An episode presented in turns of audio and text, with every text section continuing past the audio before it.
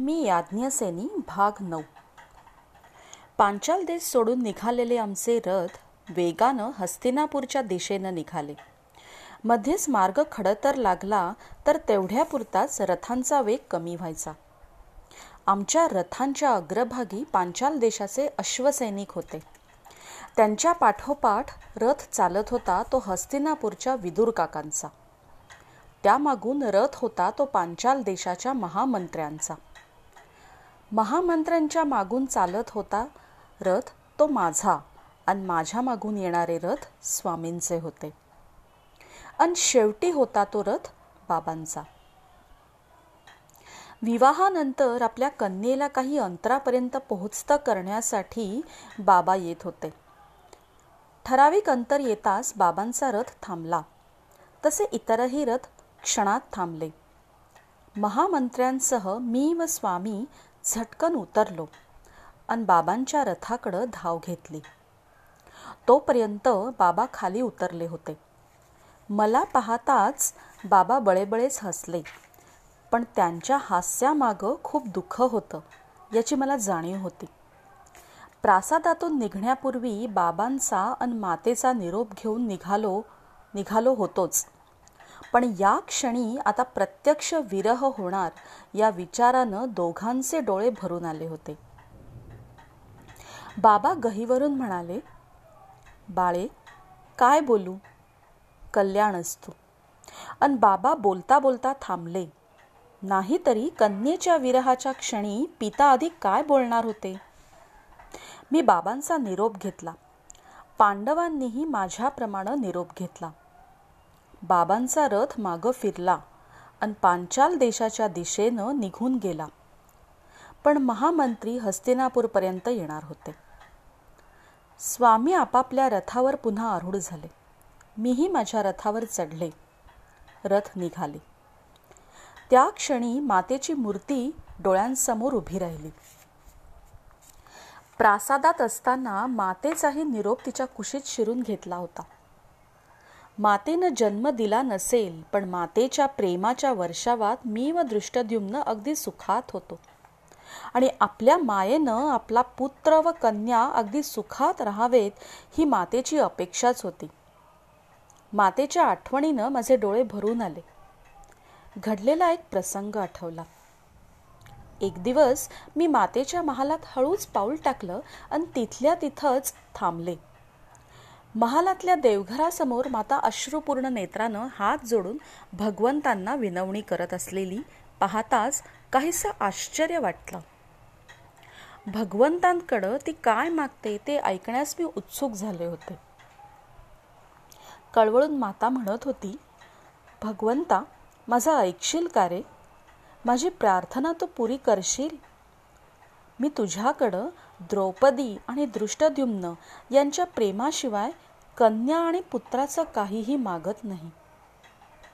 मला माझ्या नसलेल्या कन्या आणि पुत्राचं प्रेम हवंय. त्यांच्यावर असलेलं माझं प्रेम हे कोणत्याही माते इतकंच आहे. भगवंता दोघांचे जन्म यज्ञातून झाले हे विसरण्याची बुद्धी आणि शक्ती त्यांना दे. आपले जन्म कसे झाले हे जर ते विसरले तरच त्यांच्यापासून मला पुत्रसुख मिळेल. माझ्यावर कृपा कर. माझी मागणी तू मान्य करशील का रे? भगवंताकडं तिनं केलेली मागणी ऐकून मी चटकन तिच्याकडं धाव घेतली. तिच्या तिच्या कुशीत शिरून म्हणाले माते आम्ही तुझेच पुत्र आहोत. याबद्दल मनात किंचितही शंका आणू नकोस. माते तुझ्या प्रेमापुढे त्रैलोक्याच्या सुखाचीही अपेक्षा नाही. फक्त माया हवी ती तुझीच. माझ्या शब्दानं ती सुखावून गेली. रथाचा हादरा बसताच मी आठवणीच्या सुखातून बाहेर पडले. वाऱ्यालाही मागे टाकतील असा वेग घेत आमचे रथ हस्तिनापूरच्या प्रवेशद्वाराजवळ येत चालले. प्रवेशद्वाराजवळ आमचं स्वागत करण्यासाठी नगरवासियांची प्रचंड गर्दी जमली होती. आम्हाला लांबून पाहताच आमच्या नावाचा केलेला जय जयकार आकाश भेदून जाईल एवढा होता. तसं मनाला समाधानच झालं. नगरवासियांच्या गर्दीतून शिरणारे रथ प्रवेशद्वाराजवळ आले. प्रथम रथ थांबला तो विदूर काकांचा. विदूर काका खाली उतरले. त्यांनी प्रथम महामंत्र्यांचं स्वागत केलं. स्वागतासाठी दुर्योधन दुःशासन शकुनी सारेच उपस्थित होते. त्यांचं स्वागत स्वीकारून माझा रथ आत शिरू लागला. पण अचानक तिथल्या तिथंच थांबला. सारथीनं तो पुढं नेण्याचा प्रयत्न केला पण अश्व आपले पाय उचलून आत शिरायला तयार नव्हते. तसं मला आश्चर्य वाटलं. माझ्या पाठीमागून येणारे स्वामींचे रथ जिथल्या तिथं थांबले. मी म्हणाले सारथी रथ पुढे घे. देवी रथ हालायला तयार नाही. काय सांगतोस? मी आश्चर्यानं वि म्हटलं. होय देवी देवी मी खाली उतरून बघतो. सारथीनं प्रयत्न करूनही अश्व जागचे हालेनात मी म्हणाले सारथी रथ हालत नसेल तर आम्ही खाली उतरून आत प्रवेश करतो. अन काय आश्चर्य! माझा शब्द ऐकताच रथ एकदम हल्ला. पाठोपाठ सारे रथ चालू लागले. रथात माझ्या समवेत दोघी सख्या सोबत म्हणून होत्या. पैकी एक सखी म्हणाली देवी एक विचारू मी म्हटलं.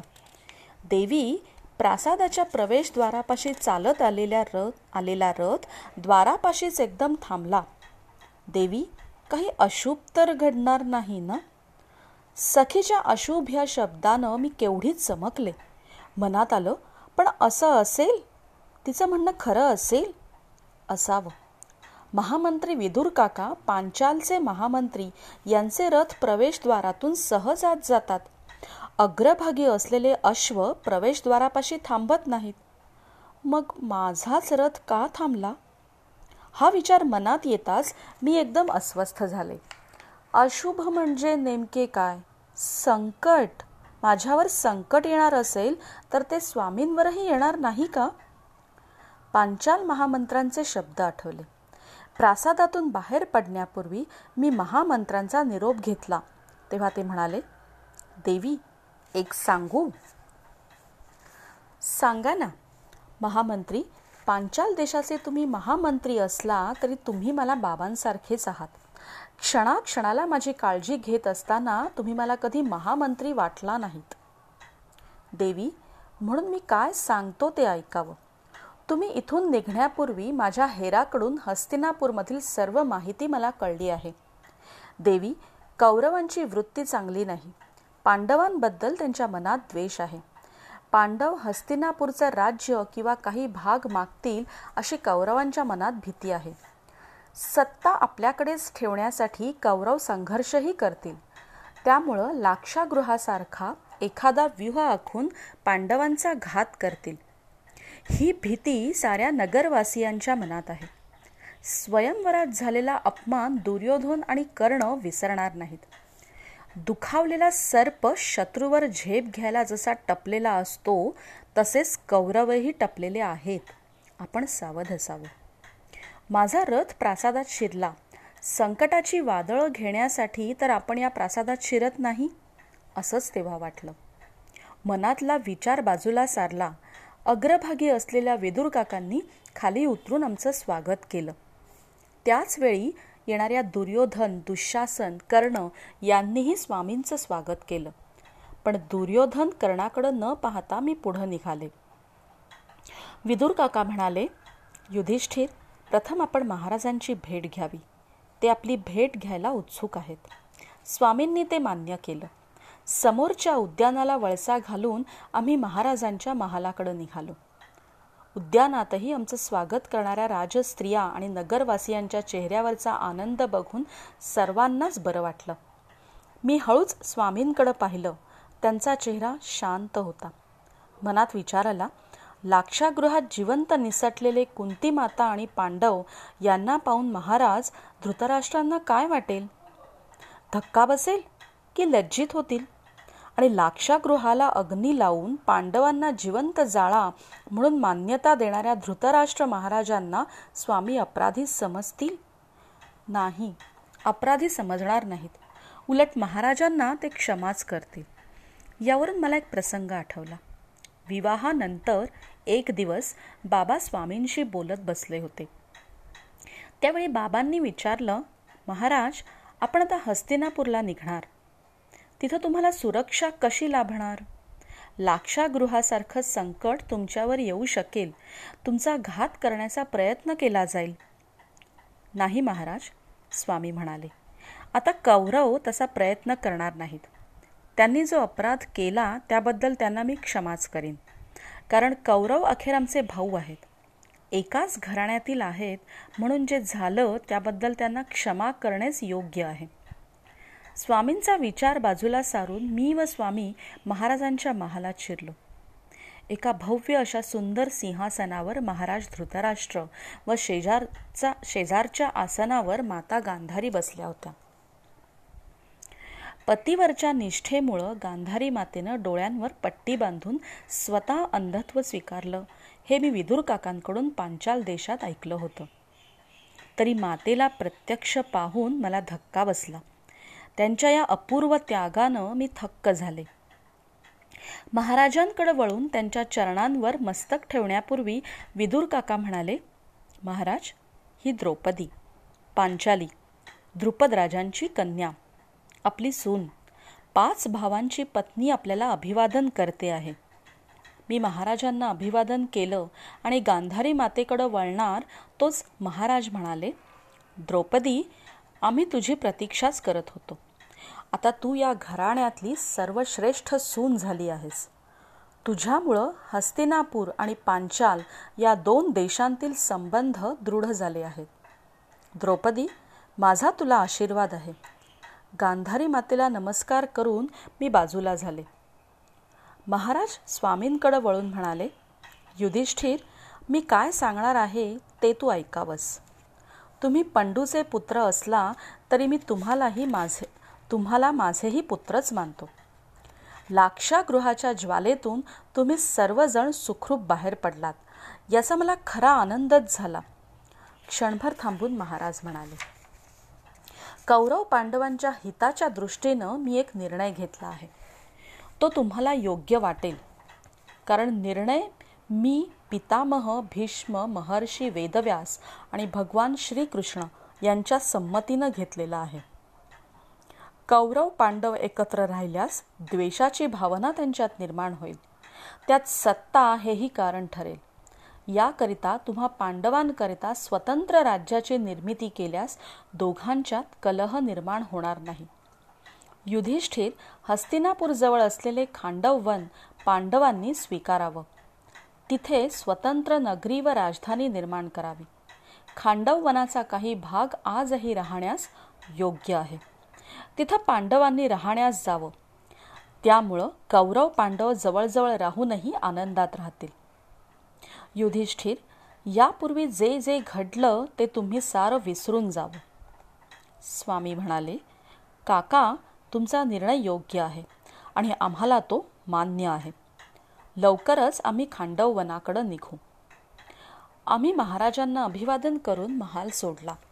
हस्तिनापूरमध्ये येण्यापूर्वीच आमच्या राहण्याची व्यवस्था विदुर काकांनी करून ठेवली होती. प्रत्येकासाठी स्वतंत्र महाल होते. मी आपल्या महालात शिरले. कुंती माता गांधारी मातेच्या महालाकडे गेल्या. मी महालात शिरल्यानंतर काही वेळात पाठोपाठ विदूर काका आले. थोडं आश्चर्य वाटलं पण मी हसून त्यांचं स्वागतच केलं. मी म्हणाले विदूर काका आपण आसनावर बसावं. आसनावर बसत विदूर काका म्हणाले द्रौपदी तुझ्याशी बोलावं म्हणून मी इथं आलो. चालेल ना? असं का विचारता? विदुर काका पांडवांना हस्तिनापूरला आणण्यासाठी जेव्हा तुम्ही पांचाल नगरीत आलात त्यावेळी तुमच्याबद्दल परकेपणाची भावना कधी वाटली नाही. आणि आजही नाही. तुम्हाला प्रथम पाहताच वाटली ती तुमच्याबद्दल आपुलकी. काका पांडवांचा संपूर्ण इतिहास त्यांच्यावर आलेले प्रसंग संकट ही तुम्ही आपलेपणानं मला सांगितली होती. खरं सांगू पांडवांचे खरे आधार फक्त तुम्हीच आहात.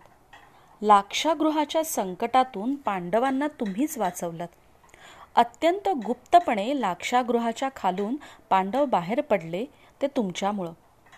प्रसंगी महाराजांना कळलं असतं तर महाराजांचा रोष तुम्हाला स्वीकारावा लागला असता. ही भीती होती. पण तुमच्यामुळेच पांडव संकटातून वाचले हे कसं विसरता येईल? पण द्रौपदी पुढील काळात पांडवांवर अशी संकटं आली तर प्रत्येक वेळी हा विदूर पांडवांना संकटातून बाहेर काढण्यास समर्थ ठरेलच असं नाही. विदूर काका म्हणाले मी दचकून एकदम आश्चर्यानं विचारलं म्हणजे या पुढंही पांडवांवर संकट येतील असंच ना? होय. द्रौपदी आपलेपणाच्या भावनेतून मी तुला सांगतो पांडवांच्या सुरक्षेची मला व पितामहांना फार मोठी चिंता आहे. कौरव पांडवांत कोणत्या कारणानं आणि कधी संघर्ष उडेल हे सांगता येणार नाही. यापुढं पांडवांच्या दृष्टीनं प्रत्येक प्रसंग धोक्याचा आहे. दुर्योधनाचा उद्देश लक्षात घेतला तर यापुढं कौरव पांडवांना हस्तिनापुरात सुखानं राहू देणार नाहीत. पांडवांनी हस्तिनापुरात राहणं हे दुर्योधनाला नको आहे. म्हणून शत्रुत्व वाढेल या भीतीनं दोन स्वतंत्र राज्ये निर्माण करण्याचा निर्णय महाराजांनी घेतला. पण पण काय? मी आश्चर्यानं विचारलं. द्रौपदी महाराजांच्या निर्णयावर तू विश्वास ठेवू नकोस. कारण पांडव कुठेही असो त्यांच्याशी कौरवांचा संघर्ष हा कायमच राहणार. पांडवांचा घात एखाद्या मार्गानं करता आला नाही तर अन्य मार्ग शोधले जातील. जोपर्यंत शकुनी या प्रासादात आहे तोपर्यंत पांडवांना धोका आहे. कारण शकुनी हा नीच कुटील कारस्थान करण्यात प्रवीण आहे. हस्तिनापूरचं संपूर्ण राज्य हे महाराजांकडेच कसं राहील हे तो पाहतो आहे. यापुढं तू स्वतः सावध राहा. मी म्हणाले होय विदूर काका लाक्षागृहात शिरताना पांडव जेवढे सावध होते तितकेच ते यापुढं राहतील. तसे विदूर काका हसले. काका तुम्ही हसलात? मी आश्चर्यानं विचारलं. द्रौपदी युधिष्ठिरचा स्वभाव हा लक्षात घेतलास तर तुला अनुभव येईल. तो येणाऱ्या संकटाला संकट म्हणणार नाही. संकटातही तो शांत राहील. अस्वस्थ होणार नाही. क्षमा करण्याची त्याची वृत्ती ही चांगली असूनही हीच क्षमा पांडवांचा घात करील. विदूर काका आसनावरून उठले. महालातून बाहेर पडताना ते म्हणाले द्रौपदी पुन्हा सांगतो. सावध राहा. होय काका मी पुटपुटले. विदूर काका निघून गेले पण मन मात्र चिंतेने घेरून गेलं. कौरव पांडवांचा संघर्ष कोणत्या गोष्टीवरून उडेल? सत्तेवरून की द्रौपदीवरून? हा विचार मनात येताच मन भीतीनं थरथरून गेलं.